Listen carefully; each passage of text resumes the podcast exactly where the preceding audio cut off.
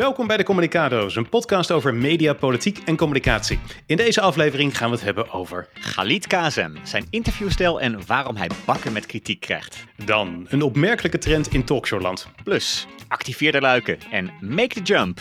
De ridicule one-liners van Marieke Elsinga. Verder verkiezingsdebatten. Niemand laat zijn stem ervan afhangen en toch hebben ze zin. En het probleem met activistische fact-checkers. Als je deze podcast leuk vindt, klik dan op volgen en laat een recensie achter op Apple Podcasts. Laten we snel beginnen, want ook deze keer hebben we weer een hele leuke show.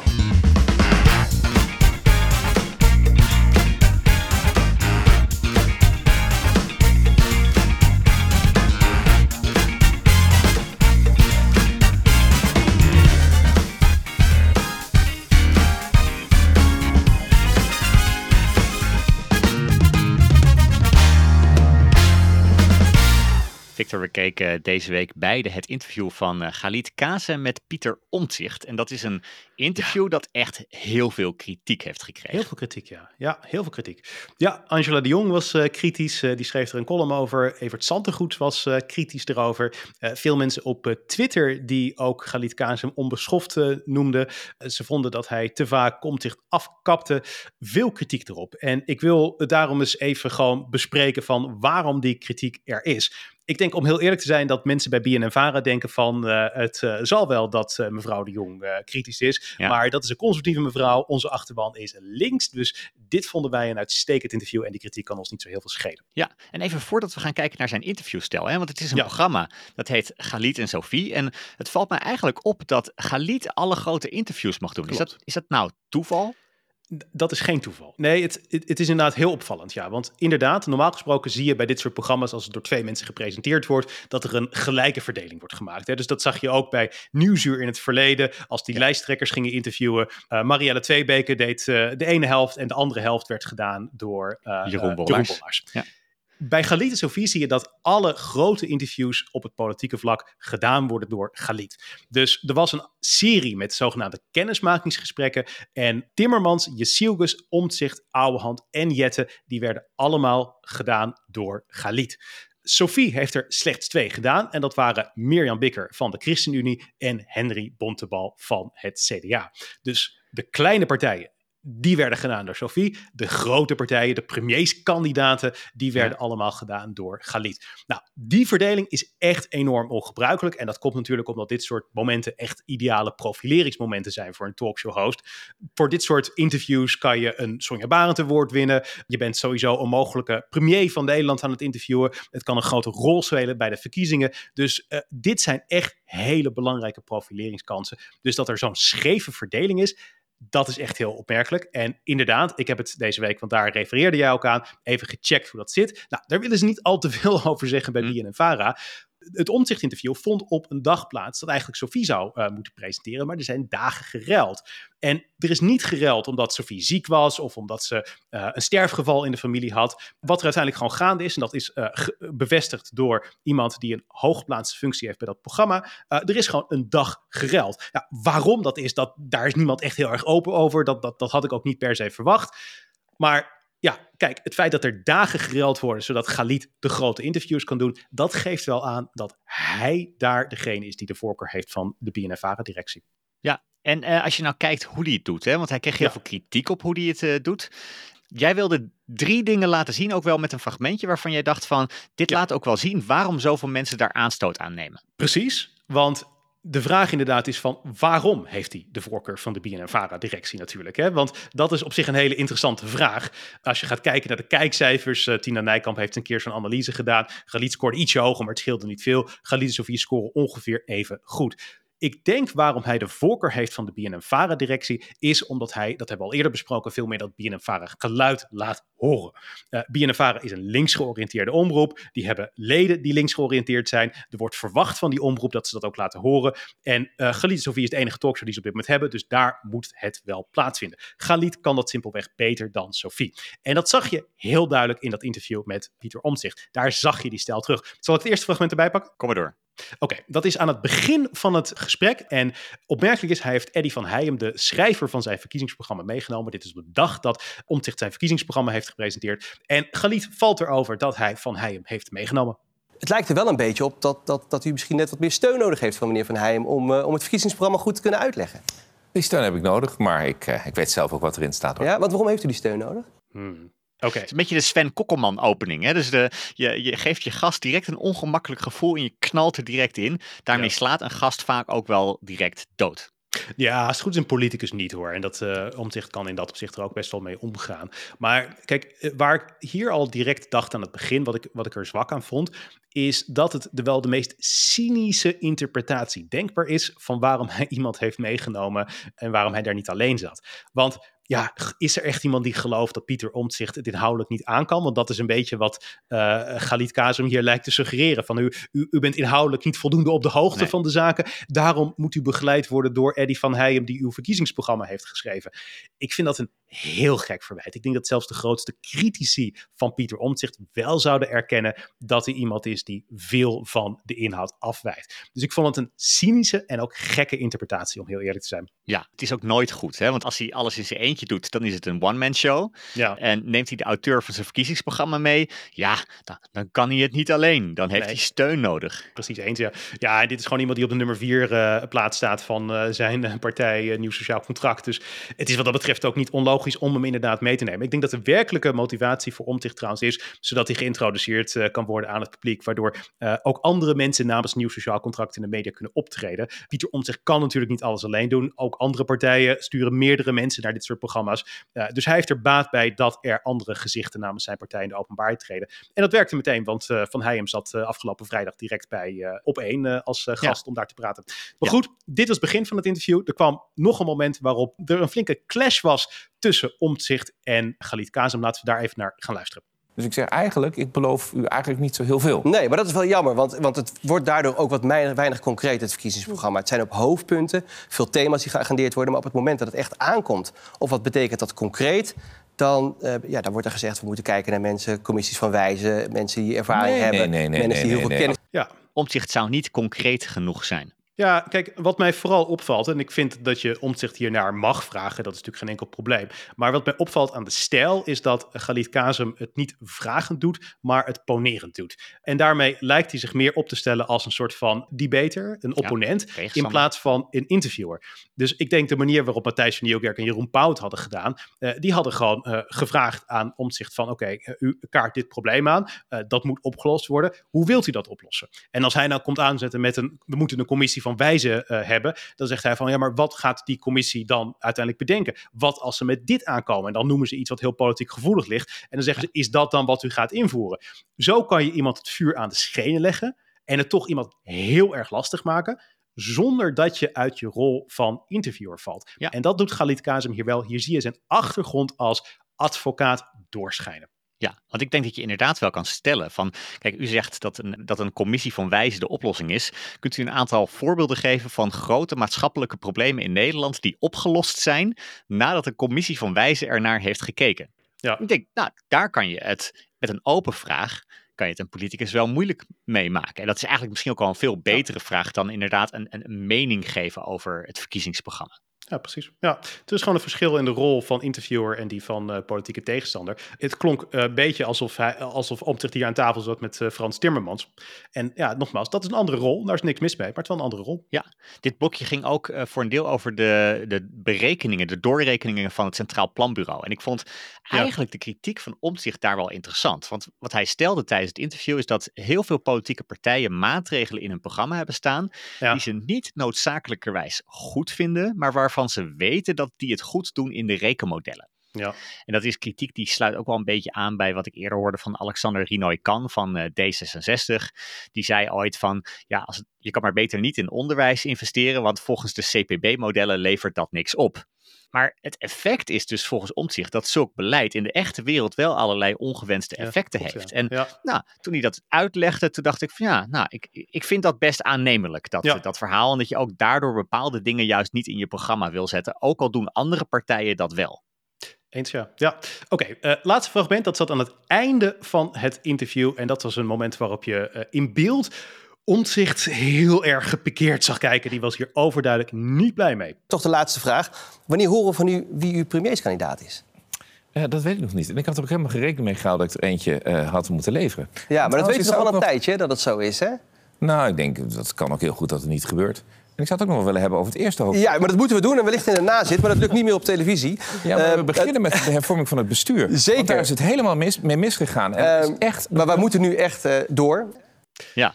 Hij kijkt heel boos bij dit, eh, bij dit Ja. moment. Ik, ik dacht ook, misschien is hem wel beloofd dat het erover ging. Want het deed mij een beetje denken aan een iconisch tv-fragment met Peter R. de Vries en Matthijs van Nieuwkerk destijds. Toen zei op een gegeven moment Matthijs van Nieuwkerk ook het, eh, dat ze door moesten. En toen eh, ja, kwam eh, Peter R. de Vries van, ho ho, mij is beloofd dat we zoveel minuten over mijn nieuwe boek Ja. zouden praten. Dat leidde tot een flinke clash daar. Ik vermoed eigenlijk dat hier Omtzigt wel degelijk kennelijk is beloofd dat het wel over zijn belangrijkste thema zou gaan. Ik weet het niet, het zou kunnen. Twee dingen erover. Ik denk de manier waarop Galit Kazem hem afkapt. Het is een, een beetje een botte manier. En dat is ook wel, denk ik, waar mensen echt over vielen toen ze het eh, onbeschoft noemden. Het was echt een, een, een hele harde van, oké, daar gaan we het niet over hebben. Dat is voor de nazit. Wat, ja, wat natuurlijk niet bekeken wordt door een half miljoen mensen. Hè? Dus eh, ik denk dat Pieter om zich geen enkele interesse heeft in de nazit. Dus dat ten eerste. Het tweede is, een journalist mag eigen keuzes maken over de punten die hij aankaart in een interview. Uh, dat is geen enkel probleem. Hè? Je hoeft je niet te houden aan de kernboodschap of het verkiezingsprogramma van de politicus. Je mag iemand overal over bevragen. Dat is de journalistieke vrijheid die je hebt. Maar kijkers mogen dan ook vinden dat zij niet goed bediend zijn met het interview, omdat het niet over de dingen gaat waarover het had moeten gaan. En in dit interview zag je dat het over uh, ja, de grootste linkse bezwaren ging die uh, je zou kunnen hebben met het uh, verkiezingsprogramma van uh, Omtzigt. Het ging namelijk een hele lange tijd over het minimumloon, hè, waar Pieter Omtzigt een, een ander standpunt heeft dan Frans Timmermans. Ja. Het ging ook over asiel, waar ook Pieter Omtzigt een aanzienlijk ander standpunt heeft dan Frans Timmermans. En daar ging de, het gros van de tijd heen. Dus er waren bepaalde selecties gemaakt van thema's die vooral ervoor zorgden dat het BNN-Vara-geluid heel goed hoorbaar waren. En ja, dat betekent dat ze geen tijd hadden voor goed bestuur. Iets waar misschien de P van de A GroenLinks-kiezer wel ook wel een beetje met omzicht meegaat. Daar hebben ze niet te veel tijd aan besteed. Nogmaals, dat mag, maar wat ik zei, kijkers mogen dan ook vinden dat zij minder goed bediend waren door dit interview. Ja, had, uh, had Omtzigt er wel moeten gaan zitten. Want uh, hij, hij, had natuurlijk wel een beetje kunnen voorspellen dat als hij ja. gaat aanschuiven bij Galit Kazem, dat hij dan aangepakt wordt vanuit een linkse invalshoek. Ik weet het eigenlijk niet, eerlijk gezegd. Ik denk dat dit nog bij uh, veel campagnes onvoldoende duidelijk is dat Galit Sofie echt een, een, een links georiënteerde talkshow uh, is. En nogmaals, daar is niks mis mee. Dat past ook in ons publieke bestel. Maar uh, je moet er wel rekening mee houden. Ik denk dat je dan in ieder geval van tevoren had moeten realiseren dat je niet zoveel kansen krijgt om jouw geluid te laten horen als misschien bij een ander programma. Maar ja, weet je, aan de andere kant, het is ook zo dat als jij Galit Kazem niet aan kan, dan kan je Frans Timmermans ook niet aan. Dus ik vind eerlijk gezegd dat Omtzigt er wel moet gaan zitten om die reden. Maar of, het, of de dag van het verkiezingsprogramma campagne technisch het meest ideale moment is, denk dat je daarover kunt twijfelen, Jan. Ja. Ze gaan overigens binnenkort uh, gesprekken voeren. Hè? Ik mm -hmm. kreeg een uitnodiging binnen voor een debat uh, of een gesprek aanstaande maandag. Uh, anderhalf uur gaan Omtzigt en Timmermans het met elkaar hebben over thema's die ze beide kennelijk belangrijk vinden. En dat, ja, dat ja. wordt gelivestreamd. Er kunnen niet zo heel veel mensen in de zaal, maar het wordt gelivestreamd zodat we allemaal kunnen kijken naar een gesprek tussen Omtzigt en Timmermans. Ja, ik denk dat het nog best wel uh, goed uh, bekeken gaat worden. Want er is inmiddels best wel wat uh, hype omheen gekomen. Ja, en het deed mij een beetje denken van... Volgens mij had je destijds bij Europese verkiezingen... had je ook een keer dat... ik meen dat het Harry van Bommel van de SP... en Hans van Balen van de VVD waren... die in verkiezingstijd gewoon samen langs de zaaltjes gingen... om een verhaal over het voetlicht te brengen. In de wetenschap dat zo'n avond vaak ook leuker en ja. duidelijker is op het moment dat je ja, een geluid en een tegengeluid hoort, dat je gewoon het contrast duidelijk kan maken tussen twee keuzes. Dat werd toen gedaan. Uh, ja, die indruk had ik nu ook van ja, misschien is zo'n avond inderdaad wel interessanter als je twee mensen tegenover elkaar zet. Ja, dat denk ik ook, ja. Ja, en ik denk ook inderdaad dat als je met z'n tweeën bent en je hebt anderhalf uur de tijd, dan kun je ook veel dieper op de zaken ingaan. En ik denk dat dat ook wel iets is wat uh, mensen inderdaad uh, waarderen aan dit soort uh, dingen. Amerikaanse presidentiële debatten zijn ook twee mensen die anderhalf uur tegenover elkaar staan. En dat is echt een totaal andere situatie dan als je daar tien lijsttrekkers of zelfs vijf lijsttrekkers hebt staan, die allemaal een zegje moeten doen in, in, in ongeveer twee uur tijd. Ja, deed me ook een beetje denken dat eind 2011 was ik zelf in Egypte om debattraining te geven aan een nieuwe generatie generatie politici. En het was net het Mubarak-regime natuurlijk uh, gevallen. Er waren protesten geweest op het uh, Tahrirplein. De Arabische lente was daar geweest.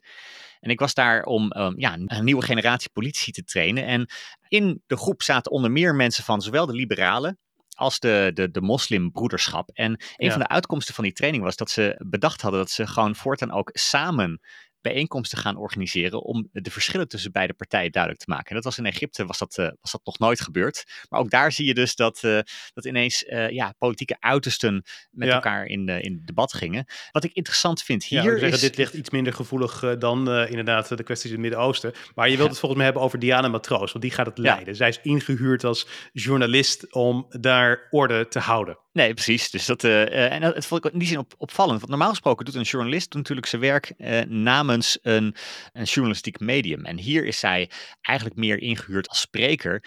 Ingehuurd door GroenLinks en Partij van de Arbeid eh, Ja. en, en, en door Omtzigt zelf. En ik vermoed ook dat daarmee de partijen de thematiek en de opzet volledig bepalen. En dat, dat, dat is toch wel anders. Hè? Dan heb je een soort van, je fijnst alsof het een journalistieke insteek is. Maar eigenlijk heeft dit natuurlijk niet zo heel veel met journalistiek te maken. Nou, Waarschijnlijk mogen de partijen gewoon bepalen waar het over Ja. gaat. Dat denk ik op zich ook wel. Maar ik wel, denk ook dat Diana Matroos heeft wel wat te verliezen natuurlijk hier. Eh, als zij zich eh, niet kritisch genoeg opstelt naar eh, deze twee mensen, dat Ja. zij dan ook wel een probleem heeft. Dus ze zal ook wel op sommige momenten moeten doorvragen. Ze zal zich ook echt daar onafhankelijk moeten opstellen. Weet je wat wel grappig is over eh, Diana Matroos? Nee? In 2017 was er een carré-debat. En daar mocht zij... die- dramatisch die- trouwens. Dat heeft ze echt heel slecht gedaan destijds, vonden mensen. Maar ik, ik was dat op Twitter was ik dat aan het bekritiseren. Dus ik zei dingen als eh, dit soort vragenrondjes die voegen niks toe. Eh Ascher die krijgt vooral kritische vragen over peilingen. Pechtold en Buma die worden minder scherp bevraagd dan eerdere sprekers. Misschien is Diana Matroos geschrokken van haar Twitter feed. En toen kreeg ik op een gegeven moment kreeg ik een appje van een redacteur van, eh, van BNR. En die zei, pas op dat je Diana op Twitter niet te veel afblaft. Want iemand die dat met Petra Grijze vier jaar geleden deed, is nadien nooit meer op BNR te horen geweest. Oh ja? Kinderachtig misschien, maar het gebeurde wel. Jeetje. Oeh, dat vind ik inderdaad wel kinderachtig, ja.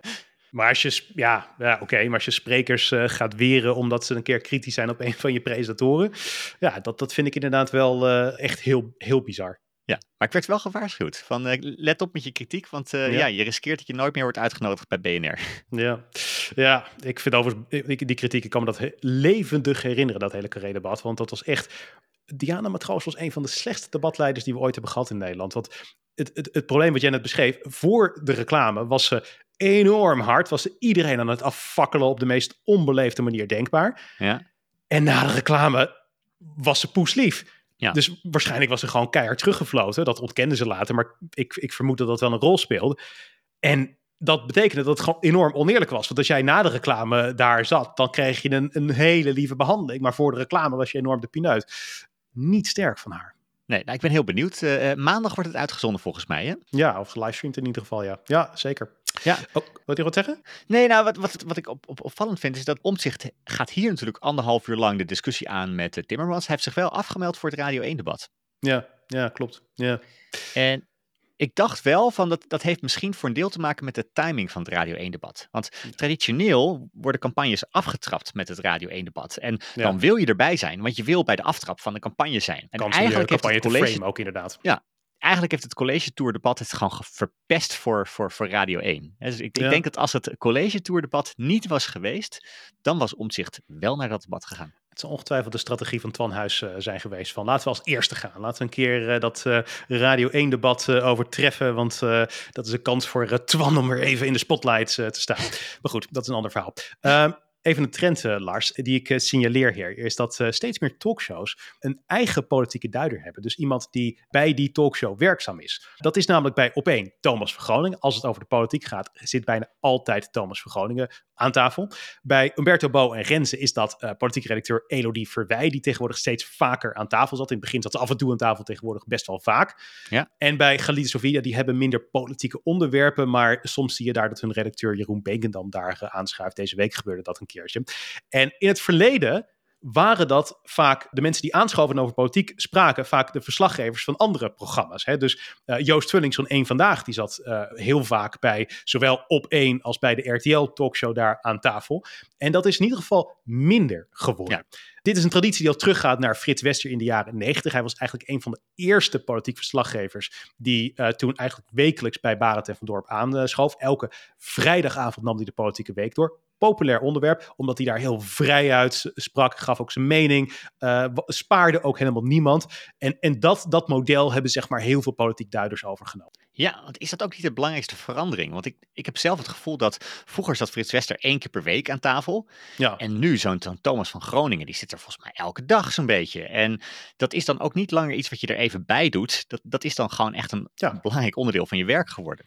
Ik denk het ook inderdaad, ja. Ik denk de reden waarom ze hun eigen duider hebben, dus iemand hebben die in dienst hebben, dat is omdat ze daarmee inderdaad uh, niet iemand hebben die het er eventjes bij doet. Want dat is denk ik wel af en toe een probleem uh, geweest. Maar dat je iemand hebt die gewoon fulltime in dienst uh, zit van die talkshow. En dat betekent ook dat je meer controle hebt over de onderwerpen.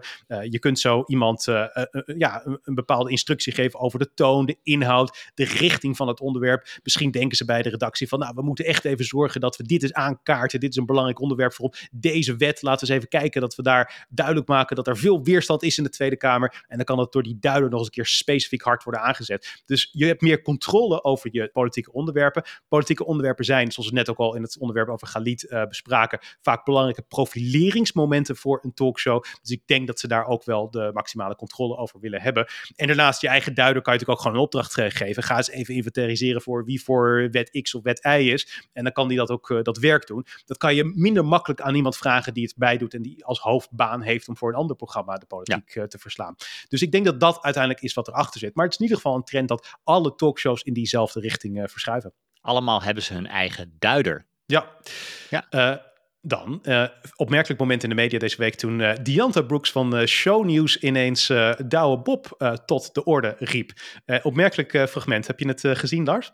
Nee, ik las erover, maar ik heb het niet gezien. Ik, kijk shownieuws eigenlijk nooit, Nee, uh, dat, dat weten dat jij dat niet doet, dat weten we. Maar inderdaad, het was wel een opmerkelijk uh, fragment, uh, omdat het niet zo vaak gebeurt dat iemand ter verantwoording wordt geroepen. Maar wat daar wel gebeurde is dat, ja, Douwe Bob was in eerste instantie te laat voor zijn onderdeel. Nou, dat is al iets wat waarschijnlijk heel veel vrevel opwerkte achter de schermen. En toen hij dan ineens verscheen, dat was tijdens de reclamebreak, toen moest even natuurlijk de verbinding getest worden. En toen was hij onbeschoft uh, ten aanzien van uh, Brooks. Nou, die reageerde daar in de uitzending op door hem terug te pakken. En door het moment waarop hij onbeleefd was tegen haar, want hij had tegen haar gezegd: Jij mag niet tegen mij praten, pas over een paar minuten mag jij tegen mij praten dat is natuurlijk echt ja, een soort van grootheidswaanzin. Dat hij niet wenst te worden toegesproken totdat het tijd van het interview is. Nou, dat is iets wat zij niet pikte. Zij bracht dat moment ter sprake in het interview. Daar schrok hij ook over duidelijk van. Nou, wat vind ik hiervan? Ik vind het eerlijk gezegd wel vrij sterk van Diante. Het, het grappige is dat ik weet dat zij best wel pittig kan zijn achter schermen. Ik waardeer dat ook wel aan haar. Maar dat zie je niet altijd. En dat hebben veel presentatoren dat probleem.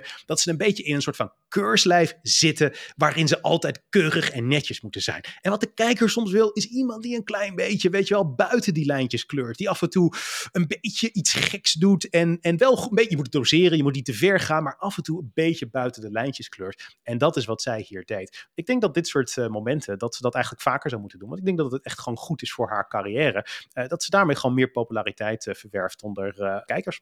Ja, ze liet even zien dat je niet met haar kan sollen. Ja, ja. ik noem het het Frits Sissing effect, Lars. Weet je waarom? nee. Omdat Frits Sissing echt een waardeloze presentator is. Het is echt gewoon, iedereen is het daarover eens. En de enige reden waarom hij ooit een grote presentator is geworden, omdat hij aan, mee, aan meedeed aan Dancing with the Stars. En mensen dachten bij zichzelf, ja, ik voel me nu emotioneel verbonden met hem. Het is een gewone man. Ik, ik mag hem. En sindsdien, ondanks dat hij gewoon een zeer matige, echt gewoon slechte presentator is, heeft hij allerlei grote programma's gekregen. Het is geen, op geen enkele andere manier te verklaren, maar je hebt af en toe dat moment nodig dat je die klik hebt met het publiek. Daar ben je eigenlijk altijd naar op zoek als presentator. Ja, en ze had het. Door Douwe ja. Bob ja. ter ja. verantwoording te Moet roepen. ze vaker doen. Dat is mijn advies. Helemaal goed. Helemaal goed. Zullen we eens naar um, de... Ja? Ja, iets anders. Ja, jij, jij, ik zat te wachten tot jij het bruggetje maakte. Ja, ik maak altijd bruggetjes. Ja, uh, ja. Um, ik wil zeggen, want deze is makkelijk om te maken. Taal, dat is, dat is iets waar we het over gaan hebben. En, en, nou, en taal... Totaal niet het verkeerde, het staat het verkeerde bruggetje. Oké, okay, welk bruggetje wil jij? Het gaat over het programma The Jump. En dit programma vindt plaats op een brug. Dus nou ja, goed. Ik dacht hier, maar goed, jij hebt waarschijnlijk dat hele programma okay. niet op die manier bekeken. Bruggetje uh, naar de brug. Oké, okay, ja. kom maar door. Kijk, hè, hè. Het is, uh, er is veel kritiek op de presentatiekunsten van Marieke Elsiga bij het programma The Jump. En dat heeft te maken met de manier waarop zij een aantal van de catchphrases van het programma uitspreekt. Zal ik het direct even laten horen? Ja, kom maar door. Activeer de luiken.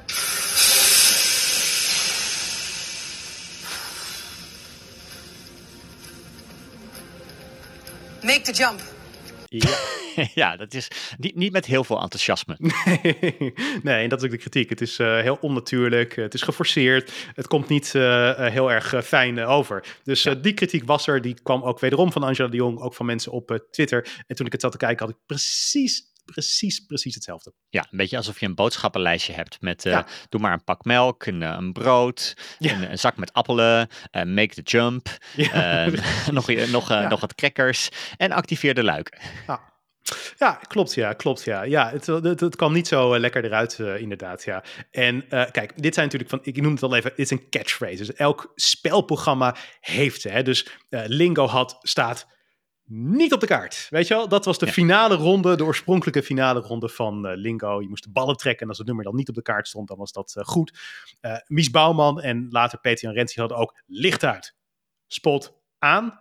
Dat is ook een hele bekende. En ja. prijzenslag had natuurlijk kom maar naar beneden en sla je slag. Dus ook, dat zijn allemaal catchphrases. Ja. En er zijn twee redenen. Ja, heel goed, de tune, heel goed. Uh, er zijn twee redenen waarom uh, programma's uh, ze hebben. Ten eerste voegt het herkenbaarheid toe. Dus het is steeds een punt wat terugkomt in dat programma. Kijkers gaan het herkennen.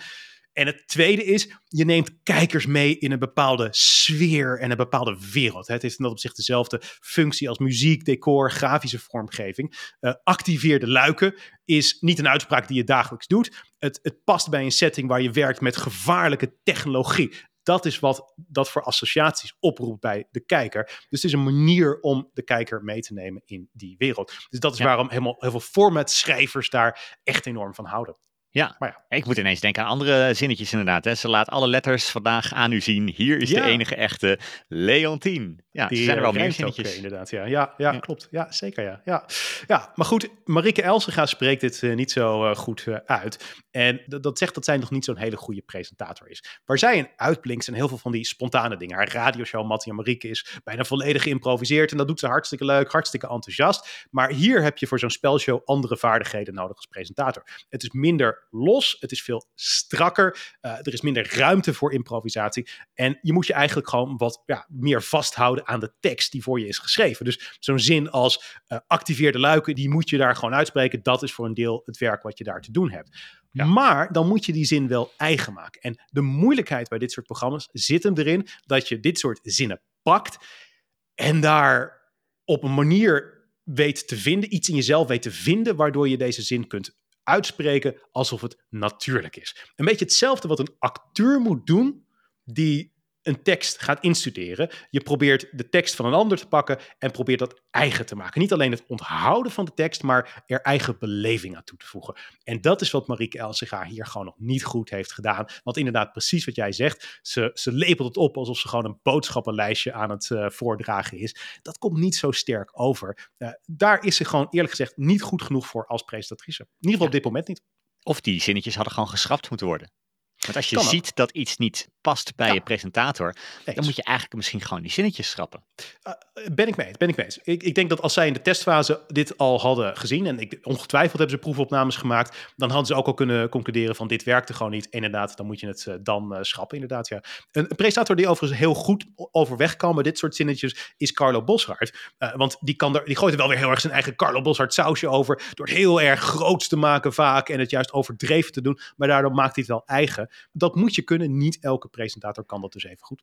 Nee, want als ik bijvoorbeeld speeches schrijf voor mensen, dan als we dan oefenen, als, als iemand zich eh, twee keer verspreekt bij hetzelfde zinnetje, ja, Ja. dan gaat het gewoon eruit. Want dan Ja. kan je op een gegeven moment kan je nog tien keer oefenen hoe je het moet uitspreken. Maar dan weet je gewoon op het, op het eh, moment suprême, wanneer het echt belangrijk is, ja, gaat het toch weer fout. Dus Klopt, Ja. Die, die tekst die moet ondersteunend zijn aan de spreker. Ja. Eh, en ja, als dit niet bij Marieke Elsinga past, eh, kom dan met andere zinnen. Ja, nee, helemaal mee eens, inderdaad, ja. Oké. Straks gaan we het hebben over het probleem met activistische fact-checkers. Maar voordat we dat gaan doen, is het weer tijd voor de tune van de week. Want elke week kies jij, Victor, een legendarische tv-tune uit je collectie. die volgens het Guinness Book of World Records maar liefst 78 dagen aan muziek bevat. Wat heb je meegenomen? Nou, ik heb eigenlijk een uh, tune op jouw verzoek uh, meegenomen, ja, Lars. Ik heb een klein beetje de controle uit handen gegeven. Jij uh, wilde graag de, de tune van College Tour horen. Daar ben jij groot fan van. Ja. Dat mag je zo eigenlijk uitleggen waarom. we zullen hem eerst even laten horen. Het is een tune die al sinds het begin van het programma in 2007 wordt gebruikt. Het is een bestaand nummer wat gebruikt wordt voor dit programma van de Britse DJ DJ Format. En het heeft dus ook een titel. Je kunt het ook op Spotify luisteren. Het heet 2, 3, Scrape en dan de remix. Dit is in ieder geval het fragment daarvan wat voor College Tour wordt gebruikt.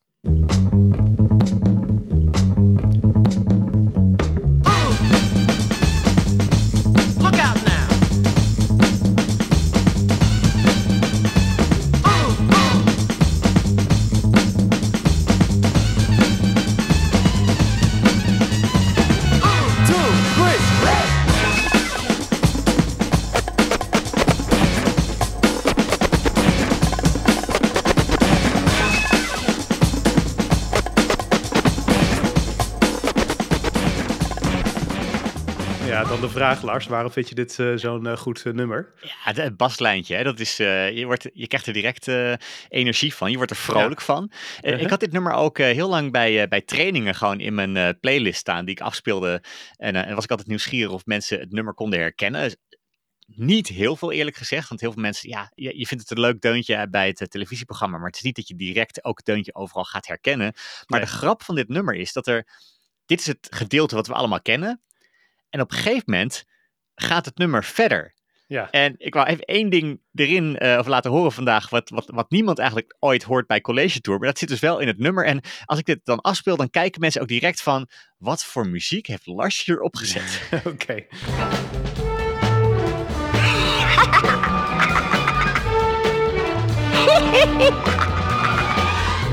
Ja, ja, dat gaat nog wel even door. Allerlei uh, gekke sound effects zitten erin. Ja, precies. Ik krijg altijd uh, van, wat heb je nou weer opgezet? Maar dat, dat hoort dus echt bij het nummer van College Tour. En als je op Spotify ja, ja. kijkt, dan vind je dat ook allemaal. 2-3 Scrape, dat is in ieder geval hoe het uh, nummer heet van DJ Format voor de mensen die geïnteresseerd zijn. Uh, ja. Oké, okay, laten we het hebben over verkiezingsdebatten. Want de komende tijd staan er een aantal op de agenda. Komende vrijdag, daar hadden we het al even over, is het Radio 1 debat. Uh, zondag is het RTL debat. Nou, daarna nog een aantal debatten. En jij hebt jezelf de vraag gesteld, Lars, hebben die verkiezingsdebatten nou zin of niet? Ja, en het korte verhaal, uh, het electorale effect van verkiezingsdebatten, dus of mensen anders gaan stemmen, dat is verwaarloosbaar. Wordt in talkshows stelselmatig overschat. En voor ja. zover ze al een effect hebben, komt dat meestal niet door het debat zelf, maar door de media-aandacht daarover. Waarom en, hebben ze uh, zelf geen effect? Waar baseer je dat op? Nou, je ziet dat mensen niet anders gaan stemmen de, op basis daarvan. En uh, we, we hemelen het heel erg op alsof alle verkiezingen vooral om die debatten gaan. Maar dat, dat blijkt in praktijk dus nogal mee te vallen. Heel veel andere dingen zijn kennelijk toch wel veel belangrijker als kiezers naar de stembus gaan. Wat zou belangrijker zijn eigenlijk? Want ik, ik, ik zit me ook bijvoorbeeld de, de stemwijzer, die is ook afgelopen week uh, gelanceerd. Heel veel mensen vullen zo'n ding in. Uh, de, bij de vorige verkiezingen hoorde ik ergens dat het meer dan 7 miljoen mensen waren. Ja. Uh, je zou ook kunnen zeggen dat heeft waarschijnlijk ook niet een super groot effect. Nee, nou, kijk, ik kan me voorstellen dat stemwijzer inderdaad wel een effect heeft. Ik kan me ook voorstellen dat gewoon de gesprekken die je met anderen erover hebt, dat die effect hebben. He, dus wij kijken heel snel dingen vanuit een mediabril. Van wat zou er op televisie komen en hoe zou televisie impact hebben. Ik denk dat televisie één van de dingen heeft die impact heeft. En op televisie is het debat weer één van de dingen die effect heeft. Maar ik denk dat heel veel mensen ook gewoon gaan praten met een partner, met vrienden, met anderen. Wat ga jij stemmen? Waarom ga je dat stemmen? Ja. Uh, ze lezen de krant, ze zien andere dingen op, uh, op, op internet, nu.nl, nos.nl. Uh, sociale media zal nu ook heel invloedrijk zijn bij dingen. Dus er zijn heel veel andere dingen die, die eigenlijk meer impact hebben dan verkiezingsdebatten is denk ik ook gewoon een gezonde manier om ermee om te gaan. Hè? Want ik denk dat eigenlijk het heel logisch is dat, dat mensen niet worden beïnvloed door één moment, maar dat het ja. een optelsom is van allerlei dingen. Dus de, de stemwijzer is niet doorslaggevend, maar heeft een klein effect. Een verkiezingsdebat heeft een heel klein effect. En zo zijn er nog allerlei andere dingen. Een gesprek met de buurvrouw, bij wijze van spreken, heeft een klein effect. En alles bij elkaar opgeteld zorgt ervoor dat je voor de ene of de andere partij gaat. Ja, en, en vooral dus de media-aandacht over debatten, dat kan nog wel iets van een effect hebben. En dat, in die zin vond ik het wel een grappig uh, drosten-effect uh, deze week bij, uh, bij Galit en Sofie. Want er zat Peter Kannen van INO Research. Ja. En die zat daar om uit te leggen wat het effect was van het College Tour debat op de peilingen. Ja. En nou ja, wat, wat het punt is, ja, als je maar hard genoeg roept dat iemand het goed doet in de peilingen, of dat iemand een winnaar is op basis van de peilingen, ja, dan kan je hem volgende week weer uitnodigen. En dan is waarschijnlijk het effect dat volgende week degene die hij nu tot winnaar heeft uitgeroepen, nog een stukje beter ervoor staat in de, in de peilingen. Want juist die discussies over peilingen en over dingen, dat heeft nog wel iets van, uh, van, uh, van effect. Maar ja, er is ook dit jaar weer een groot Harvard-onderzoek gedaan naar debatten in zowel Europa als de Verenigde Staten. En nou ja, op de verkiezingsuitslag hebben debatten echt een heel verwaarloosbaar uh, effect. En ik zat me toch ook af te vragen van hoe kan het dan dat zoveel mensen toch wel denken dat ja. verkiezingsdebatten wel een effect hebben. En dat zit volgens mij vooral omdat hier botst anekdotisch bewijs met wetenschappelijk bewijs. Mhm. Mm -hmm. En het anekdotisch bewijs is natuurlijk individuele debatten die we ons kunnen herinneren. Ja, als je maar ja, ook met elkaar dit soort anekdotes gaat delen en herhalen, dan ga je op een gegeven moment echt geloven dat die anekdotes, dat die bepalen hoe het werkelijk zit. Maar Ja, ja. eh, dat is dus in praktijk veel minder het geval. En ik dacht, toen ik ook in die anekdotes dook, bleek dat zelfs bij die anekdotes heel veel dingen net wat anders bleken te zitten dan hoe we het ons kunnen herinneren in ons collectief geheugen. Dus ook daar Wat vond ik even leuk van, wat zijn nou anekdotes die dan wel eens genoemd worden? En eh, daar blijkt het dan toch nog anders eh, te zitten. En Ja. zo, zo kwam ik bijvoorbeeld eh, tegen dat er eh, ja, in 2003 was er een groot debat, vertelde Tom van der Meer, politiek wetenschapper, mij tussen Jan-Peter Balkenende, Wouter Bos en Gerrit Salm. Uh-huh. En toen is er een zeer twijfelachtige peiling gedaan na afloop, waaruit zou blijken dat Bos de winnaar was en Salm de verliezer. Ik geloof dat uiteindelijk de, de steekproef was 30 mensen of zo. Hè? Dus het was echt dat je Ja, denkt van, nou, ja, wat voor klein. steekproef is, eh, is, eh, is dit? Ja. En, en, en pas toen op een gegeven moment die peiling besproken werd, toen zag je dat Salm in een negatieve dynamiek kwam. En, en dat was dus niet op basis van het debat, maar op basis van de peiling na afloop. En Ja. iets Hm. vergelijkbaars zag je in 2012. Toen werd eh, Emiel Roemer in een bekend fragment afgebluft door Mark Rutte over het eigen risico in de zorg. Ja. Emiel Roemer zei van u wilt het eigen risico verhogen.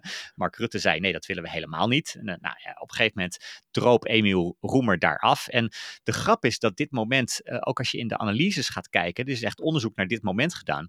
In de eerste dagen na het debat was er totaal geen aandacht voor dit moment.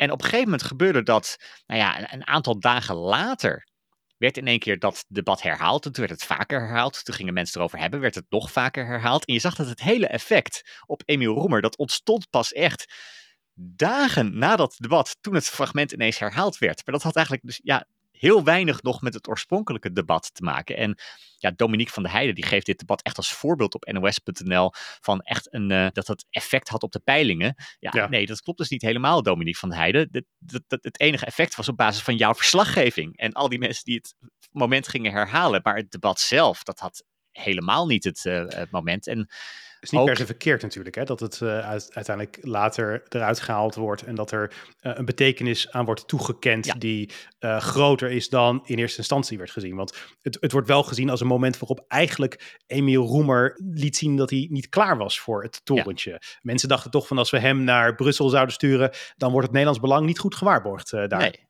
Maar dan ga je het dus later invullen en dat is het gevaar. Dus dan ga je later redeneren van, eh, de, oh hij staat minder goed eh, ervoor in de peilingen. Dat moet natuurlijk komen door dit verkiezingsdebat. Ja, ja, en dan krijg, je- krijg je Ja. dan ineens in het collectief geheugen, het kwam door het verkiezingsdebat. Terwijl daar echt het onderzoek wel echt iets anders laat eh, zien. het, ja. Ja, En- exact. Ja. Ja. Eh, een laatste voorbeeld hier is ook dat je bijvoorbeeld de aanval van Jan-Peter Balkenende op eh, Wouter Bos. Van u draait en u bent niet eerlijk. Tom van der Meer die vertelt me dat dat had eigenlijk pas echt effect toen dagen later Wouter Bos ging klagen over de aanval van Jan-Peter Balkenende. Toen pas kreeg het die waarde. Dus dat, is, dat heeft eigenlijk misschien ook wel een les voor Hm. alle toekomstige debaters. Dat ga niet te veel wrijven in de vlek. Dat was een- net een eh, les van, eh, Jack de van, van het CDA. Ja. Maar toen pas had het eigenlijk een effect. En dat is helemaal niet op de basis van het debat zelf. Hè? Dus kijk uit met het toeschrijven van heel veel impact aan het debat. Want het debat zelf, dat heeft eigenlijk nauwelijks impact. Maar ja, heel veel verslaggeving daarover dan weer wel. Misschien één tegengeluid. Want er is wel degelijk ook wel onderzoek gedaan naar wat voor effect hebben verkiezingsdebatten dan wel. Mhm. En een heel belangrijk effect dat wordt gevonden in onderzoek is wel dat twee dingen eigenlijk gebeuren door die verkiezingsdebatten. Ehm, als je kiezers later vraagt van kun je nou partijen plaatsen op belangrijke verkiezingsthema's van wat vinden ze eigenlijk, Ja. dan zijn verkiezingsdebatten wel heel effectief. Dus we kunnen wel beter begrijpen waar politieke partijen staan op belangrijke thema's waar ze verschillen.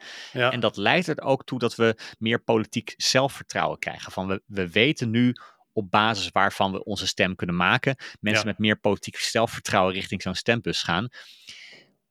Echt beïnvloeden doet het je stemgedrag dus nauwelijks. Maar eh, het we begrijpen wel beter waar ja. partijen staan. kan de kiezer ook niet gewoon informeren? Want ik, ik denk dat ook heel veel mensen gewoon die debatten kijken om te kijken waar partijen voor staan. Ja, nou ja, ik- daarmee is het heel goed. Want ik denk dat Ja, nee, in die zin, ik, ik ben een fan van verkiezingsdebatten. Ja, ik denk dat je eh, ze moet eh, organiseren, want het is een hele mooie kans inderdaad om alle kandidaten of alle grote kandidaten, of in ieder geval de belangrijke kandidaten, naast elkaar te zien staan en ze ook echt naast elkaar kunt vergelijken. Wat zijn nou de overeenkomsten en de verschillen? Het is heel handig voor kiezers. Ja. Maar, maar erken dan dat het, dat het effect van een verkiezingsdebat is dat je beter weet waar partijen staan. Terwijl Ja. in de media heel vaak er een soort van strijd van wordt gemaakt van het doel van een verkiezingsdebat is om te komen tot een winnaar of een verliezer. Ja. En dat is heel vaak dus de mediadynamiek. Die Ja. leidt ertoe dat, dat het eigenlijk alleen nog maar over winnaars en verliezers gaat. Terwijl ik denk, koester nou gewoon dat het niet relevant is wie er wint of verliest. Koester nou gewoon dat het belangrijkste effect is dat we beter begrijpen waar partijen staan. Waar ik altijd een hekel aan heb bij verkiezingsdebatten is dat er dan allerlei analytici zeggen van eh, die en die paste dit trucje toe en daarom is hij de winnaar van het debat. Hè? Ja. Eh, toen Wouter Bos eh, vroeg om, kunt u mij drie voorbeelden noemen? Nee, dan twee. Nee, dan één. Weet je wel, dat legendarische fragment ook weer jegens Jan-Peter Balkenende. Dat soort trucjes, dat soort kleine, soms gebbetjes, die worden gebruikt om een winnaar of een verliezer aan te wijzen. Ik denk dat heel veel kiezers daar eh, moe van worden. Ik las van de week wel een interessante observatie van eh, eh, Jeroen Wollaars in een interview wat hij deed met, ik geloof, de Volkskrant. En daar had hij wel een interessante observatie dat hij zei van deze verkiezingen zijn inhoudelijker. Er zijn daarom ook minder debatten, er is minder spektakel, er is meer één op één gesprek. Ik ben het daar wel mee eens, denk ik. Want ik constateer inderdaad dat er heel veel één op één gesprekken zijn. Ook veel lezingen die dat, dat verkiezingsseizoen, dat hebben we hier ook eerder besproken, Ja. afgetrapt. Ik denk dat de verschillen tussen politici groter zijn in deze tijd. Ook de eh, manier van politiek bedrijven echt van elkaar verschilt. Hè. Omtzigt en Caroline van der Plas hebben echt andere ideeën daarover dan eh, bijvoorbeeld Jezilgus en Timmermans. En daarom denk ik dat kleine vormverschillen minder belangrijk zijn. Dus als politici dichter bij elkaar eh, zitten, dan maakt het misschien uit of de een iets empathischer was of dat de ander misschien iets grappiger is. Ja. Maar als het inhoudelijk verschil gewoon echt heel erg groot is, dan doet het er eigenlijk niet toe dat de een misschien wel beter is in presentatie. Eh, je gaat nog steeds op basis van inhoud tot een keuze komen. Misschien speelt er ook wel mee dat je heel vaak heb je natuurlijk bij verkiezingen een soort van buitenstaander die dan ineens populair wordt. En dat, dat is natuurlijk Fortuyn geweest. eh Baudet is dat wel eens eh, geweest. Omtzigt is dat, eh, is dat nu. En heel vaak zie je bij verkiezingen dat die buitenstaander wordt aangevallen. Ja. Terwijl je nu eigenlijk ziet dat alle grote andere partijen Ja. Omtzigt als het ware een beetje proberen dood te knuffelen. Een beetje proberen te omarmen. Eh, er zitten wel aanvallen, maar het zijn ook weer niet de hardste aanvallen die daar zitten. En dus gaat het misschien uiteindelijk daar ook meer over inhoudelijke verschillen, omdat ze niet durven heel hard die aanval in te zetten. Ja, maar ik zou ook zeggen van de media moet oppassen met het te veel te ridiculiseren. Want ik denk dat je in het verleden had natuurlijk ook Henk-Jan Smits... die dan eh, de x-factor van eh, politici gaat beoordelen... naar aanleiding van een debat. Ik denk dat die tijden zijn echt wel vervlogen. En eh pas ermee op dat je niet in dat soort vallen stapt. Van de Ja, inhoud nou- is het een mooi bruggetje, Victor, naar Ja, fact-checking. Eigenlijk hebben we net al een soort van fact-check van de impact van debatten gedaan. Maar dat was niet op een activistische manier bedoeld. En, en, en, nee. En- jij zegt van heel vaak zijn fact-checks dat juist wel. Ja, nou, het is niet wat ik zeg. Het is gebaseerd inderdaad op eh, onderzoek, maar daar kom ik eh, zo dadelijk eh, op. Ik zat afgelopen donderdag Zembla te kijken en dat was een uitzending over de behandeling van transgenders. Jij hebt hem ook gezien, Lars. En het is een uitzending die echt, nou ja, zware kritiek levert op de manier waarop op dit moment transgenders eh, behandeld worden. De Dutch Protocol, zoals het heet, dat je allerlei puberteitsremmers geeft aan mensen die dus ja, problemen krijgen op dat vlak, op gendervlak. Eh, nou, daar is grote kritiek op vanuit het eh, buitenland. En Ja, of die genderdysforie hebben. Hè? Ja. Ja. Eh, ik suggereer volgens mij niks anders, toch? Ja, nee, je, moet- je moet soms secuur zijn in deze discussie. eh. Nou, maar maar in, op dit moment wordt bij, bij genderdysforie wordt vaak inderdaad na zo'n traject wordt dat voorgeschreven. Ja. Bij, bij mensen bij wie wordt vermoed, want dat is eigenlijk waar het echt om gaat, bij wie wordt vermoed dat ze genderdysforie hebben, worden puberteitsremmers op jonge leeftijd, bijvoorbeeld op 12-jarige leeftijd, voorgeschreven. En dat is iets waarvan in het buitenland wordt gezegd, de wetenschappelijke onderbouwing daarvoor, die ontbreekt gewoon. Met andere woorden, we weten niet of het goed is voor mensen. Nou, dat is natuurlijk hele fundamentele kritiek. Het is ook kritiek die koren op de molen is van de critici van het huidige transgenderbeleid. Het is een onderwerp wat we in deze podcast ook wel vaker hebben besproken. Er is echt heel veel dingen over te zeggen. Maar Zembla is een journalistiek programma. Het is ook een programma van de, zoals we eerder hebben besproken, linkse omroep BNN-VARA in hun eigen podcast, uh, de, de begeleidende podcast, want het is natuurlijk een televisieprogramma, maar in een begeleidende podcast hebben ze daar ook over gezegd: het is een gevoelig onderwerp, maar we wilden dit onderwerp aankaarten omdat we het gewoon te belangrijk vonden. De, de, de behandeling van transgenders, die moet ook kritisch onder de loep genomen kunnen worden. Ja. Dus dat is wat ze hebben gedaan. Maar, ja, ja. wil je nog wat zeggen? Ja, weet je, wat je toen zag is dat het hele debat ja, toxisch is in Nederland. Hè? Dus dat je, je, je, kan eigenlijk nauwelijks nog iets hierover zeggen zonder dat je aan de schandpaal wordt genageld, uh, weggezet wordt als ja. transhater. Uh, en ik, de Zembla-redactie die bestaat niet uit transhaters volgens mij. En toch hadden ze best, best uh, onderbouwde kritiek.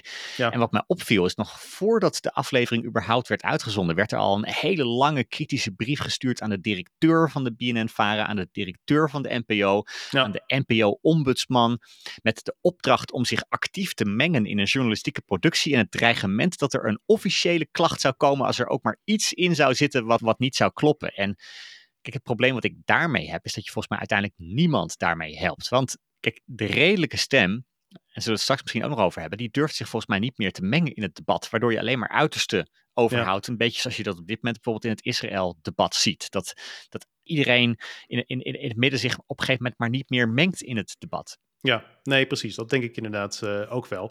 Kijk, het interessante is, het is overigens nogmaals echt een goede uitzending om terug te, te kijken. Uh, een van de verhalen die centraal stond was van een vrouw, een jonge vrouw, uh, die er inderdaad ja, een beetje mannelijk uitziet. Dus de veronderstelling van de kijker, in ieder geval van mij, was dat het vroeger een man was en nu een vrouw was.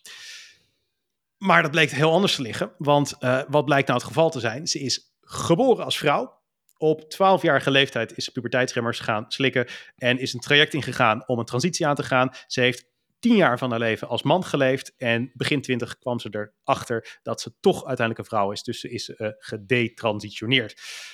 Daar lijkt ze mentaal gezien nog redelijk goed te zijn uitgekomen, maar ja, dat is natuurlijk wel een heel tragische situatie. Ze heeft zelfs een geslachtsveranderende operatie ondergaan. En dus nu moet ze vrouwelijke hormonen slikken om uiteindelijk toch weer te kunnen zijn wat ze was bij haar geboorte, namelijk een vrouw. Nou, dat soort dingen wil je natuurlijk voorkomen. Dat is waar deze uitzending over ging. Dat is wat daar op een hele integere manier is aangekaart door Zembla. Ja. Maar, en dit is wat het te maken heeft met factcheckers. Op een gegeven moment zag ik een reactie voorbij komen van uh, Marieke Kuipers. Dit is iemand die een, uh, ja, een klein Twitter-fenomeentje is. Ze heeft uh, 20.000 volgers daar. Ze is ook heel actief op andere sociale media, op TikTok. Nou, ook daar is ze groot geworden met haar factchecks. ze doet dat ook voor nieuwscheckers van de Universiteit Leiden. En aan deze uitzending heeft ze alleen al een stuk of 30 tweets gewijd. Ja. En de conclusie was, jullie zouden je moeten schamen, BNN-Vara en Zembla. Ze vond het een, een godspel allemaal. En ze vond ook dat dit allerlei mensen in de kaart speelden die anti-trans zijn. En dit had nooit gemaakt mogen worden. Ik vond dat al een opmerkelijke reactie, want ik denk, ja, hm, weet je, het is gewoon een journalistieke productie. Journalistiek, net zoals wetenschap, gaat niet alleen maar conclusies bereiken die jij fijn vindt. Hè? Er kunnen altijd ook ongemakkelijke waarheden tussen zitten. En toch moet je die toelaten. Dus dat vond ik al er eerst van. Ja, en dat bleek eigenlijk al een beetje omdat nog voordat de uitzending was uitgezonden, uh, zette ze al uh, allerlei tweets online met een, uh, een bingo kaart. waarbij we in de gaten konden houden wat er allemaal in de uitzending zou zitten. Dat wekt niet de indruk van een hele open houding. ze zat klaar om, om, om nu weer kritiek uh, te leveren. En je wist eigenlijk van tevoren dat ze heel kritisch zou zijn op de uitzending. Dat zie je inderdaad, uh, dat wist je al van tevoren inderdaad, ja. Nou, dan is de vraag, waarom doet ze dit? En daarom is het interessant om eens even terug te gaan naar een onderzoek wat in 2016 is gedaan door Oxford University naar factcheckers in Europa. In die tijd, misschien meer toen dan nu, zag je een hele grote opkomst van allerlei fact-check websites. En er is gewoon onderzoek naar gedaan door Oxford en die hebben gekeken naar wat die mensen onder andere beweegt. En wat is nou het geval? Uh, er worden een aantal stellingen voorgelegd, onder andere de stelling wij zijn activisten. En wat blijkt het geval te zijn? 40% van de factcheckers is het eens met de stelling wij zijn activisten. Uh, ze zijn het ook eens met de stelling, maar in grotere aantallen, dat zij journalisten zijn. En in ongeveer een gelijk aantal zijn ze het eens met de stelling dat wij beleidsexperts zijn. Maar 40% van de factcheckers ziet zichzelf als activist. Dat vond ik onmerkelijk. Ja, En niet alleen 40 procent. van die 40 procent is 30 procent. Dus drie van de vier mensen. Die geven ook nog eens aan dat ze het zeer Klopt. eens zijn met deze stelling. Ja. Hè? Vijf uit vijf. Hè? Dus het is niet dat ze zich een beetje activist voelen. Nee, zij zijn absoluut gewoon activist. zeker. Ja, nee, helemaal mee eens inderdaad. En factcheckers zien zichzelf dus als activist. En dat betekent niet dat, ja, dat daarmee uh, de, de factchecks die ze doen ongeldig zijn. Hè? Dat, dat, dat, dat zegt het natuurlijk helemaal niet. Maar het brengt wel een paar problemen met zich mee. En dat is ook waarom ik even het voorbeeld van Marieke Kuipers uh, aanhaal. Uh, omdat het vaker dan niet linkse activisten zijn. En dat betekent dat de kans dat je gefactcheckt wordt vele malen groter is als je een rechtse mening poneert in plaats van een linkse mening poneert.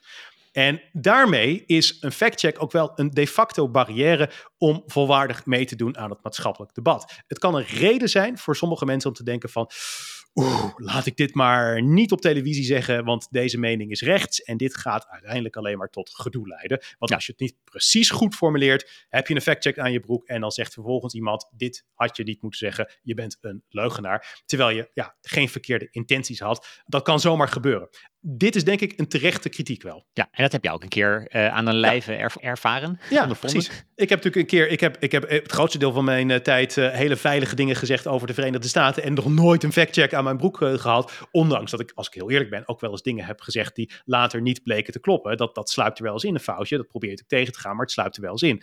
Maar toen ik één keer wat zei over transgenders op televisie, direct inderdaad naar een, een factcheck uh, die, die er kwam. En uh, ik heb dat toen de tijd, want dit is uh, iets meer dan een jaar geleden, anderhalf jaar geleden. Ik heb dat toen in de podcast live besproken. Uiteindelijk was het een factcheck die, ja, ik denk uiteindelijk in mijn voordeel werkte. Omdat uh, de feiten bleek, of de, de, dingen die ik genoemd had, bleken inderdaad op cijfers gebaseerd te zijn. Ze vonden wel dat ik het allemaal iets te stellig had verwoord en zo. Dus er was kritiek op dat vlak. Maar ja. in de kern, wat ik zei, was ergens op gebaseerd. Dus ja, dat is op zich natuurlijk iets wat redelijk goed voor ja, mij was. Herken ik totaal niet. Dat jij, dat jij stellig bent in, in, in dingen die je zegt, Victor. het is nieuw inderdaad, ja. ja. ja. Nee, nee, precies. Maar dat, dat geeft wel even aan. En ik denk wel dat het daarmee toch wel een probleem is... dat factcheckers zich als activisten zien. Ik denk dat heel veel gewoon kijken van... oké, waar is een rechtse mening? En dan gaan we die maar eens even factchecken. Ja, en ik denk eerlijk gezegd in heel veel uh, situaties... Uh, zelfs uh, zonder dat mensen verkeerde intenties hebben... is er wel wat aan te merken op wat iemand zegt. Maar als dat vooral rechtse meningen zijn die aan het factchecken zijn... is dat een de facto barrière. En daar komt bij dat zo'n factcheck dan ook weer zelf een stuk is... wat kliks moet krijgen. Dus mijn factcheck, de, de, tenminste de factcheck die over mij is gedaan, die was nog redelijk genuanceerd. Het was ook een heel lang en heel ingewikkeld artikel het viel me op dat het niet zo scoorde. En dat er zelfs wat kritiek op kwam van mensen die zeiden dat het te genuanceerd is. En daarvan dacht ik wel van, ja, dat vind ik toch wel heel opvallend. En eigenlijk heel opmerkelijk, want ja. het is juist de bedoeling dat het heel genuanceerd is. Hè? Dus dat, is, dat, dat kan toch geen kritiek zijn op een factcheck? Ja, in Amerika had je dat je 1 tot 5 Pinocchio's kon krijgen. Volgens mij bij de Washington Post. Ja, klopt. En daar heb je natuurlijk al een belang bij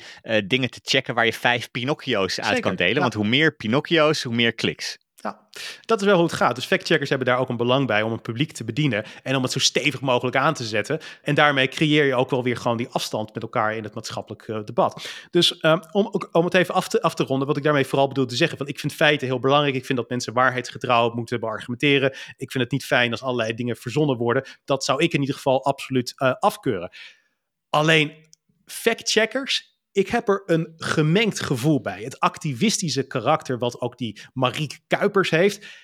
Ja, ik vind dat echt heel moeilijk. Want deze Zembla-uitzending, dat, dat het dan weer bakken met kritiek krijgt van Marieke Kuipers. Ja, ik vind dat eerlijk gezegd gewoon een hele slechte zaak. Ik begrijp dat zij het er misschien niet mee eens is. Dat mag, dat is haar goed recht.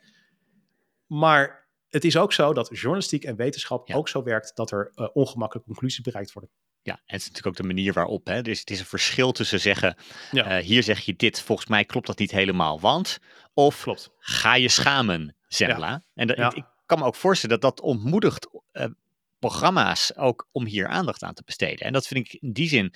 Ik, ik, ik zat er te kijken mm-hmm. en ik, ik, vond het schokkend dat ze hadden um, een aantal universitair methodologen gevraagd van, nou ja, kijk eens naar dit onderzoek, uh, een onderzoek naar, uh, naar het Dutch Protocol. En vind ja. je dat dat wetenschappelijk deugt, hè, dat, dat onderzoek? Hoe sterk is dat eigenlijk, dat onderzoek? En dan merkte je dat eigenlijk bijna niemand dat voor de camera wilde zeggen. Dat een methodoloog van het UMC Utrecht een afspraak had gemaakt om er wel wat over te zeggen. En uiteindelijk afhaakte omdat hij een negatief advies kreeg van de PR Want hij kon beter niks over dit onderwerp zeggen, want dat zou slecht zijn voor zijn carrière. Ja.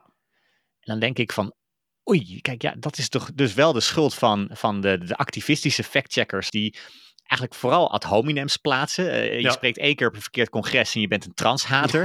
Eh, het UMC Utrecht bevestigt ook inderdaad dat dit advies gegeven is. En het, het punt is, als ik die, die woordvoerder was geweest van het UMC Utrecht, had ik waarschijnlijk hetzelfde advies gegeven. Had ik inderdaad tegen die methodoloog gezegd van, weet je zeker dat je je in dit debat wil mengen? Want Ja. het kan zomaar inderdaad eh, iets zijn waar je, waar je acht jaar later nog steeds aan herinnerd wordt. Wegen de voordelen van dit optreden op tegen de nadelen. Maar het effect op het maatschappelijk debat is natuurlijk wel Ja. heel, heel, heel slecht. Want hiermee snoei je per definitie juist ook juist eh, wetenschappers bijvoorbeeld Ja. de mond in het debat. Terwijl ik juist meer wetenschappers zou willen horen. Juist liever minder andere mensen, maar meer wetenschappers in het debat. Ja, nee, ik zou ook wel andere mensen willen horen trouwens, maar inderdaad, ja. Eh, maar je punt eh, staat, ik ben het daar wel mee eens. Inderdaad, ja, ja ik, ik denk dat het eh, slecht is.